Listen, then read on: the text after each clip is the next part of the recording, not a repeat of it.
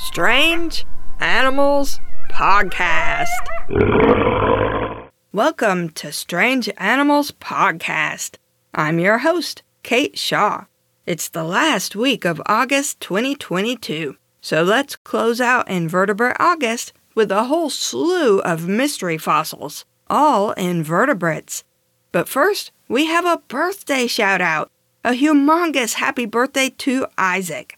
Whatever your favorite thing is, I hope it happens on your birthday, unless your favorite thing is a kaiju attack. We've talked about the Cambrian explosion before, especially in episode 69 about some of the Burgess Shale animals. Cambrian explosion is the term for a time starting around 540 million years ago, when diverse and often bizarre looking animals suddenly appear in the fossil record. But we haven't talked much about what lived before the Cambrian explosion, so let's talk specifically about the Ediacaran biota. I was halfway through researching this episode when I remembered I'd done a Patreon episode about it in 2021. Patrons may recognize that I used part of the Patreon episode in this one. You'd think that would save me time, but surprise, it did not. The word Ediacara comes from a range of hills in South Australia, where in 1946 a geologist noticed what he thought were fossilized impressions of jellyfish in the rocks. At the time, the rocks were dated to the early Cambrian period, and this was long before the Cambrian explosion was recognized as a thing at all, much less such an important thing. But since then, Geologists and paleontologists have re-evaluated the hills and determined that they're much older than the Cambrian, dating to between 635 to 539 million years ago. That's as much as 100 million years before the Cambrian. The Ediacaran period was formally designated in 2004 to mark this entire period of time, although fossils of Ediacaran animals generally start appearing about 580 million years ago. Here's something interesting, by the way.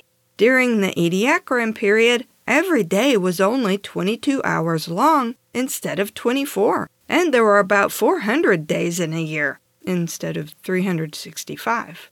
The moon was closer to the Earth, too, and life on Earth was still sorting out the details. Fossils from the Ediacaran period have been discovered in other places besides Australia, including Namibia in southern Africa, Newfoundland in eastern Canada, England, northwestern Russia, and southern China. Once the first well preserved fossils started being found in Newfoundland in 1967, paleontologists started to really take notice because they turned out to be extremely weird the fossils, not the paleontologists. Many organisms that lived during this time lived on, in, or under microbial mats on the seafloor or at the bottoms of rivers. Microbial mats are colonies of microorganisms like bacteria that grow on surfaces that are either submerged or just tend to stay damp. Microbial mats are still around today, usually growing in extreme environments like hot springs and hypersaline lakes. But 580 million years ago, they were everywhere. One problem with the Ediacaran biota, and I should explain that biota just means all the animals and plants that live in a particular place, is that it's not always clear if a fossil is actually an animal. Many Ediacaran fossils look sort of plant like, at this stage, the blurry line between animals and plants was even more blurry than it is now, with the added confusion that sometimes non organic materials can resemble fossils and vice versa. For instance, the fossil Charnia, named after Charnwood Forest in England, where it was first discovered. In 1957, a boy named Roger, who was rock climbing in the forest, found a fossil that looked like a leaf or feather. He took a rubbing of the fossil and showed his father, who showed it to a geologist.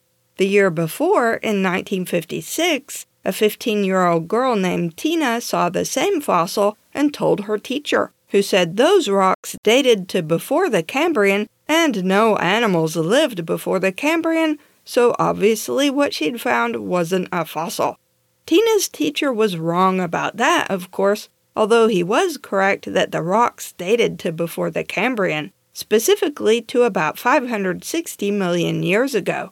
But while Charnia looks like a leaf, it's not a plant. This was about 200 million years before plants evolved leaves. And anyway, Charnia lived in water too deep for plants to survive.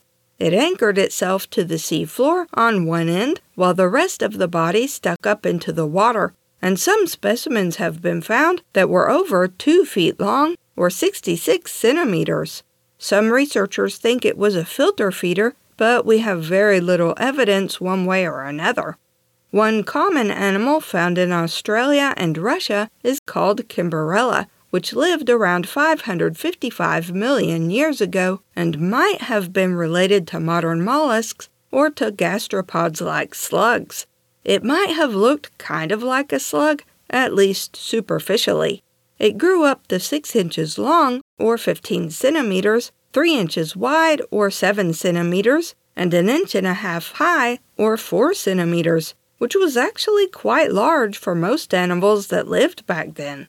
It was shaped roughly like an oval, with one thin end that stuck out, potentially showing where its front end was, although it didn't have a head the way we think of it today. The upper surface of its body was protected by a shell, but not the type of shell you'd find on the seashore today. This was a flexible, non mineralized shell, basically just thick, toughened tissue with what may be mineralized nodules called sclerites embedded in it. All around its body was a frill that might have acted as a gill. That rhymed. The underside of Kimberella was a flat foot like that of a slug. We know Kimberella lived on microbial mats on the sea floor, and it might have had a feeding structure similar to a radula. That's because it's often found associated with little scratches on its microbial mat that resemble the scratches made by a radula when a slug or related animal is feeding on a surface. The radula is a tongue like organ studded with hard, sharp structures that the animal uses to scrape tiny food particles from a surface. Kimberella displays bilateralism, meaning it's the same side to side. That's the case with a lot of modern animals, including all vertebrates and a lot of invertebrates too, like insects and arachnids. But other ediacarans showed radically different body plans. Charnia, for instance, exhibits glide reflection, where both sides are the same as in bilateralism, but the sides aren't exactly opposite each other. If you walk along a beach and make footprints in the sand, your trail of footprints actually demonstrates glide reflection. If you stand on the sand and jump forward with both feet together, your footprints demonstrate bilateralism, since the prints are side by side. This is confusing to describe, sorry. Pretty much the only living animals with this body pattern are some sea pens which get their name because they resemble old fashioned quill pens, which are made of feathers. Many sea pens look like plants, and for a long time researchers thought Charnia might be an ancient relation to the sea pen. These days, most researchers are less certain about the relationship. A similar looking animal that lived around the same time as Charnia was Dickinsonia. It looks sort of like a leaf, too, but a more broad oval shaped leaf instead of a long thin one like Charnia. It's also not a leaf. Some are only a few millimeters long, but some are over four and a half feet long, or 1.4 meters. Dickinsonia may be related to modern placozoans, a simple, squishy creature only about one millimeter across. It travels very slowly across the seafloor and absorbs nutrients from whatever organic materials it encounters. But we don't know if Dickinsonia was like that or if it was something radically different. Until a few years ago, a lot of paleontologists thought Dickinsonia might be some kind of early plant or algae. Then, in 2016, a graduate student discovered some Dickinsonia fossils that were so well preserved that researchers were able to identify molecular information from them. they found cholesteroids in the preserved cells, and since only animals produce cholesteroids, Dickinsonia was definitely an animal. But that's still about all we know about it so far. Spriggina is another animal that at first glance looks like a leaf or feather. Then it sort of resembles a trilobite or a segmented worm or a possible relation to Dickinsonia. It looks like all sorts of animals, but doesn't really fit with anything known. It grew up to two inches long, or five centimeters, and had what's referred to as a head shield, although we don't know for sure if it was actually its head. The head shield might have had eyes and might have had some kind of antennae, and some fossils seem to show a round mouth in the middle of the head, but it's hard to tell. The rest of its body was segmented in rings. What Spriggina didn't have was legs, or at least none of the fossils found so far show any kind of legs. Some species of Spriggina show a glide reflection body plan, while others appear to show a more ordinary bilateral body plan. Three ediacaran animals have such a weird body plan that they've been placed in their own phylum, Trilobozoa, meaning three-lobed animals. They show triradial symmetry, meaning that they have three sections that are identical radiating out from the center. They lived on microbial mats and were only about 40 millimeters across at most, which is about an inch and a half. Tribrachidium was roughly round in shape, although its relations looked more like tiny cloverleaf rolls. Cloverleaf rolls are made by putting three little round pieces of dough together and baking them so that the roll has three lobes, although trilobozoans probably didn't taste as good. Also, trilobozoans were covered with little grooves from center to edge and had three curved ridges, one on each lobe. The ridges were originally interpreted as arms or tentacles, but they seem to have just been ridges. Researchers think the little grooves directed water over the body's surface, and the ridges acted as tiny dams that slowed the water down just enough that particles of food carried in the water would fall onto the body so that the animal could absorb the nutrients although we don't know how that worked.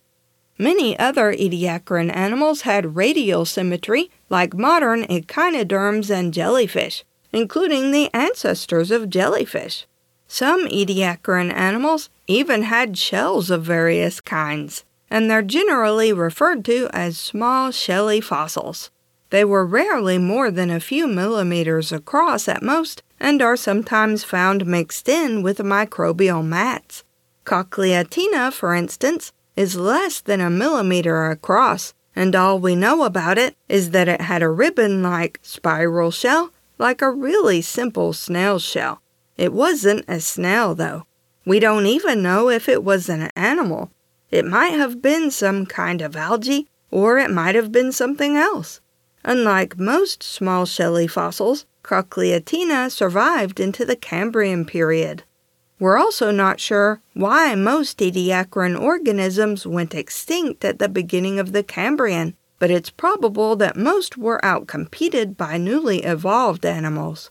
There may also have been a change in the chemical makeup of the ocean and atmosphere that caused an extinction event of old forms and allowed the rapid expansion of new animal forms that we call the Cambrian explosion. We can also learn a lot about what we don't find in the Ediacaran rocks.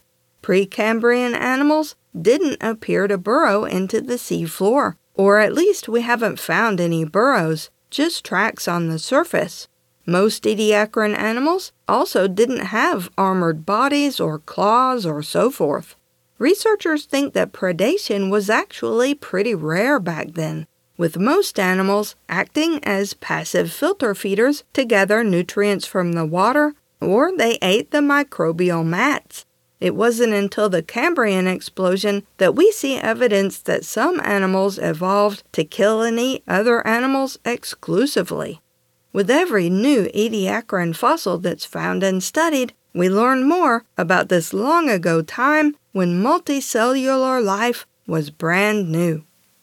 You can find Strange Animals Podcast at strangeanimalspodcast.blubrry.net. That's blubrry without any E's. If you have questions, comments, or suggestions for future episodes, email us at strangeanimalspodcast at gmail.com. If you like the podcast and want to help us out, leave us a rating and review on Apple Podcasts or Podchaser, or just tell a friend. We also have a Patreon at patreon.com slash strangeanimalspodcast if you'd like to support us for as little as $1 a month and get monthly bonus episodes. Thanks for listening. and since only animals produce chole- produce cholesterol cholesteroids, produce cho- produce collects mm-hmm, and since tribac tribac tribrachydinium triba triber hmm, why can't I say that